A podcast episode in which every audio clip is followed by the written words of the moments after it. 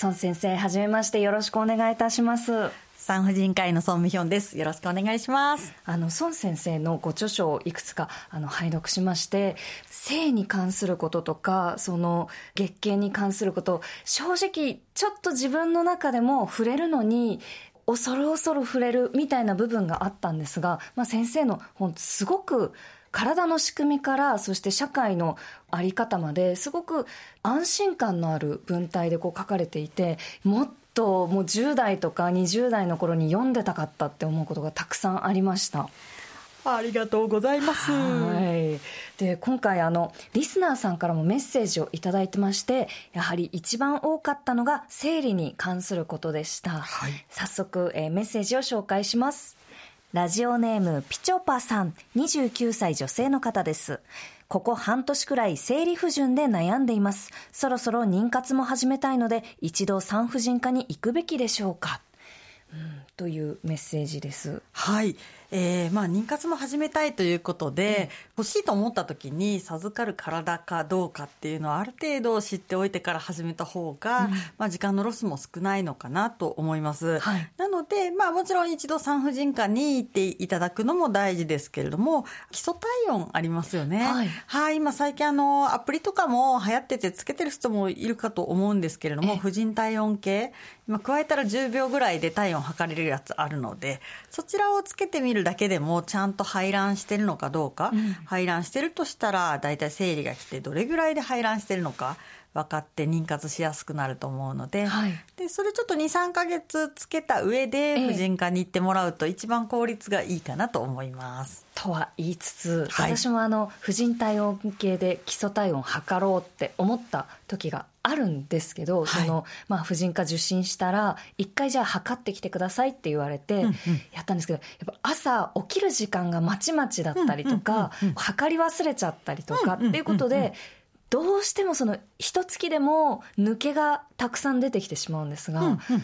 それって大丈夫なんですかね？そう。なんかねそんなみんなすごく真面目に考えてる人が多いんですけど、まあ、大事なのは起きて「うん」とか言って伸びをすると体温が変わってしまうのでそうなんです、ね、パチって目が覚めたらこう割と縮こまったまま枕の下とかに体温計入れといてそれをさっと加える、うん、で、まあ、測れた日だけでもなんとなく参考にはなるので完璧じゃないからできないと思わずにできる範囲でつけていただくだけで十分です。なるほど。あちょっとこう心理的に基礎体温っていうあの壁があったんですけど、はい、あのだいぶ今下がりました。ありがとうございます。そしてもう一通ラジオネーム黄色い鈴虫さん。37歳女性の方です。職場が男性ばかりで仕事中の生理の悩みを打ち明ける相手がいないのが悩みです。いやこれ結構ありますよね、男性の方ばかりだとそもそもなんか生理のこと話す相手もいないし、うん、こういう時に例えば会議が長引いてトイレに行きにくいとかそういうのも話す相手いないと思うんですけど、うん、まずこう生理で悩みがあるってなったらその例えばすごく痛い日があるとか、はい、量が多くてとかそっちの方をまあ医学的に解決するっていう方法も一つあります。うん、であとはやっぱりその管理職の方とかに、はい、打ち明けるっていうか、うん、あの仕事上でこういうことで困ってるのでって打ち明けるのでもいいしその職場のもうちょっと上の方例えば人事とかあとあの産業保健師とか産業医とかそういったところにこの会社相談する部署ないんですけどみたいなふうに言ったりとかあのどこに行ったらいいかっていうふうに尋ねたりそのまあ組織が大きいとそういう部署も会社の中にはあるかなっていう感じなので、なんていうか男性ばかりの職場でその共感してもらうっていうのはちょっと難しいかもしれないけど、はい、業務上支障が出そうだったら、まあそういったことことを、まあ、体を解決するもしくはその組織の方でどこかにあの相談するっていうふうな手立てを取られるのがいいかなとは思います。なるほど。逆にその男性側から女性のその辛さをこう実際に共感することはできなくてもできることはたくさんありそうだなと思うんですが。それってね結構難しいと思っていて、はい、やっぱりその人のキャラとか関係性とかあって辛い時に A さんに「大丈夫?」って言われたらいいけど B さんだったら「もうちょっと触らんといて」っていう人もいるかもしれないし、生理のことをオープンに相談したい人もいればそういう話題は触れたくないっていう女性の方もいるので、うん、こう万人にいい声がけとか対応っていうのはないんですけども、うんうん、やはりすごく感じるのは男性側が生理のこと全然知らない人が多いんですよね、はい、そもそも性教育もなんか女子だけしか受けてなかったりっていうような世代もありますし、うんはい、でまあ、女性側も自分でそんなに生理の最新の情報をアップデートしてるかというと女性側もそんなに知らなかったりするので、なので私よくまあ企業さんからセミナーとか頼まれるんですけど、はい、なんかできることありますかとかまず知ることで半分 OK、まあ、女性にはこう生理周期っていうのがあってってこういう辛い時期もありますよとか対処法もありますよとか。であとは職場としてその婦人科とかそういったことを受診するのがしにくい職場ってあるんですよ、ええ、全然もう9時から5時までビチッと座ってないといけないとか休みが取りにくいとか、はい、そうじゃなくて、まあ、誰にでも体調不良ってあるし、うん、まあ、医療機関受診することってあるよねみたいな。なのである程度フレキシブルな働き方ができるとかそういった方が大事かなと思います。なるほどじゃあジェンダー関係なくまず不調を訴えやすい職場っていうのがその生理に何かあった時も安心ですかねはいおっしゃる通りで、うん、もう性別とか年齢に関係なく誰しもそういう時があるんだなっていう認識をみんなが持ってであの受診しやすいような環境にするっていうのがいいかなと思います。はいえー、そしてもう一通あるんですが、匿名希望の方から35歳会社員の女性の方です。先輩のママ友に月経カップは一度使うと手放せなくなるからおすすめだよと言われて初めて月経カップについてググってみました。でも心配性の私はいまいち踏み切れません。本当に月経カップはそんなに使い勝手がいいのでしょうか？知りたいですと。いただきました。はい。月経カップねこれ使ったことない人は、はい、あんなものが膣の中に入るのかって思うと思うんですけども、うん、私あのこう今でこそ生理がほとんどないように子宮の中に IUS っていうのを入れてるので生理ほとんどないんですけれども、はい、使ってた時あるんですよ妊活中。めちゃめちゃ快適ですよ。私も実は月経カップユーザーなんですけどそうなんですね。あの本当にこう手のひらに収まるぐらいのサイズの柔らかいシリコン製のカップなんですけど、うん本当に楽になりました。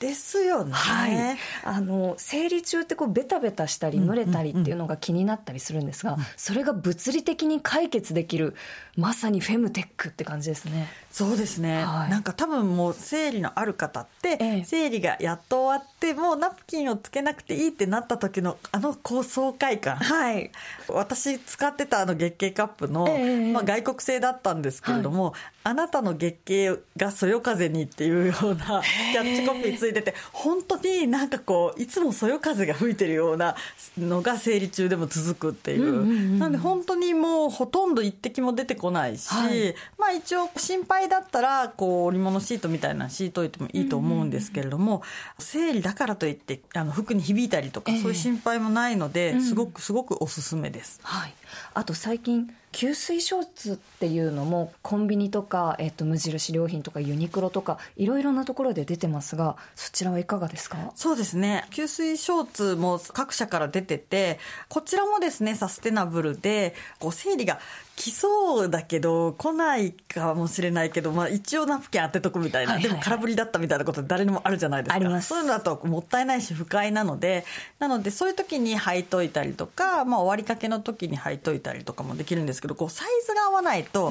こう間から漏れちゃったりとかいうのもあったりとか吸収力も各社違いがあったりあとちょっとやっぱりあの面と違ってかぶれたりとかかゆみとかは出やすいって声も聞くので、はい、あのまあ、試してみて、うん。合えば続ければいいしちょっと合わなければまあ普通にナプキン敷いて使ったりとかでもいいのかなと思います。はい。生理前の心と体の不調、月経前症候群 PMS なんですが、はい、PMS っていう言葉、最近ちょこちょこ聞くように、まあ、なったかなっていう人も多いと思うんですけど、まず、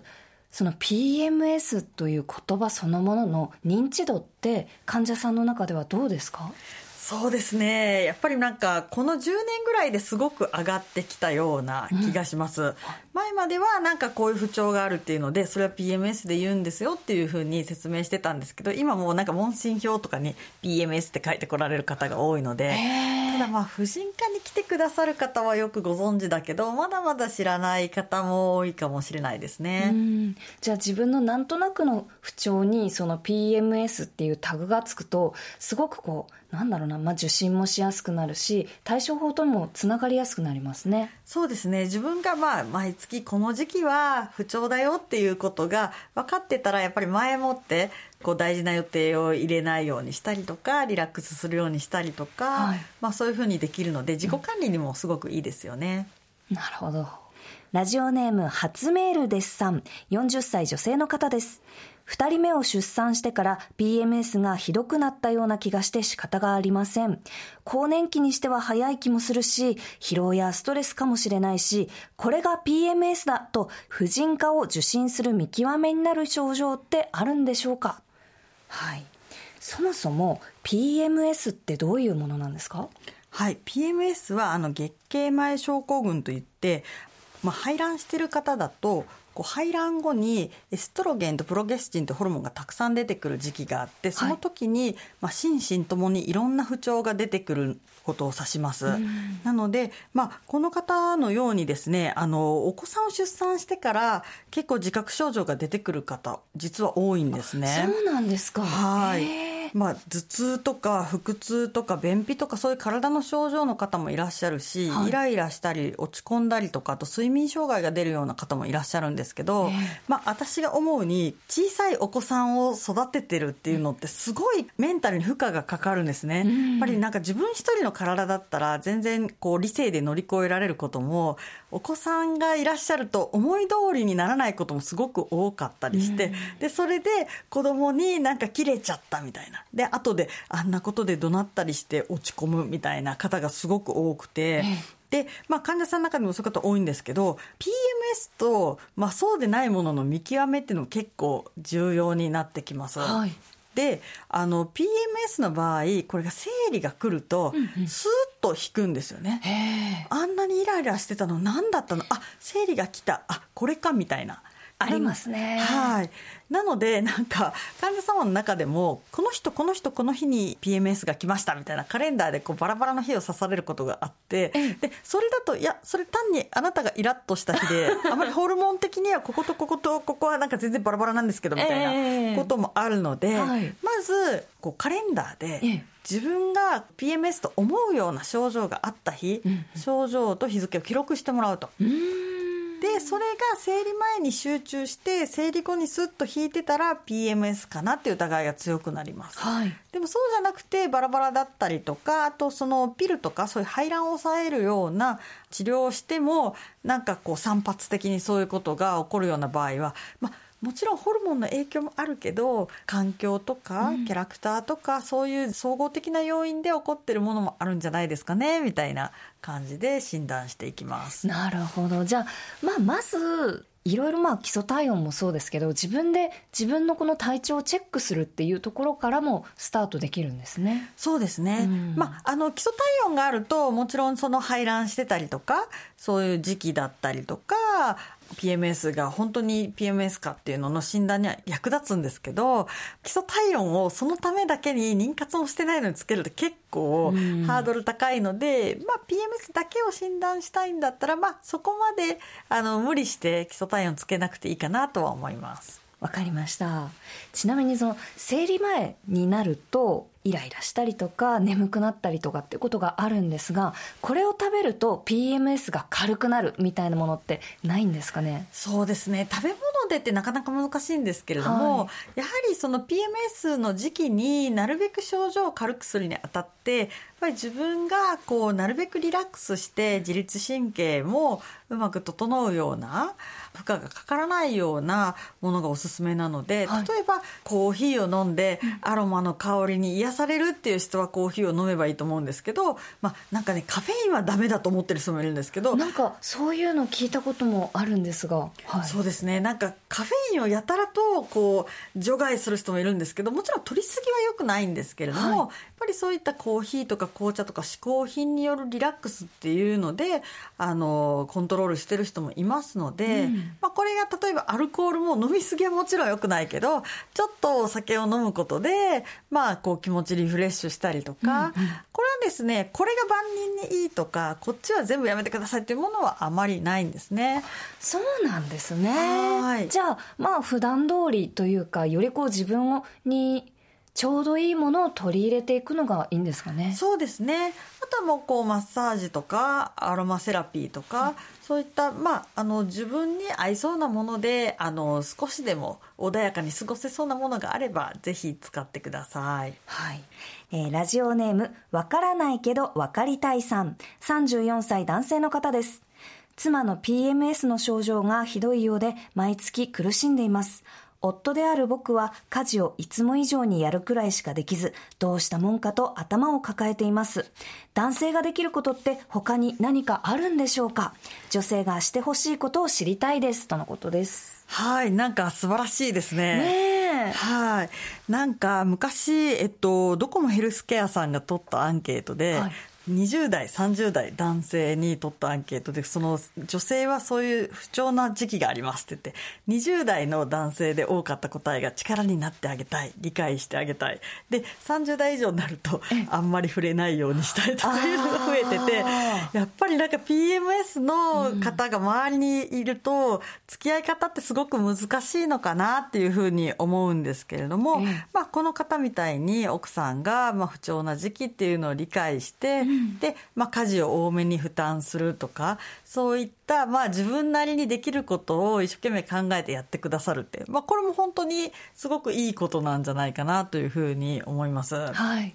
で何をしてほしいかっていうのは、うん、それこそやっぱりしてほしいこととかなんか触れないようにしてほしいっていう人もいるかもしれないし人それぞれなのでできれば個人個人で聞いてもらうのが一番かなとは思うんですけれども、うん、なるべくこう身体とかメンタルに負担がかからないように、うん、あのそうですねまあ、例えば一緒に映画見に行ったりとかあんまりすごい体に負担のかかるようなデートじゃなくて、えー、カフェでゆっくりしたりとか、まあ、そういう方がいいかもしれないですね。この逆にその女性から今 PMS で辛いんですってなかなか言いにくい人もいるかなと思うんですがそれはどうしたらいいんですかね？そうですね。まず女性の方が PMS だっていう自覚がない場合もありますよね、はい、なんか調子悪いけどなんでだろうっていうふうに思ってる人もいるかもしれないし、うん、でやっぱり PMS もなんか例えばね生理痛だったら痛み止めとかって割と分かりやすいソリューション思いつくじゃないですか、はい、でも PMS っていろんな不調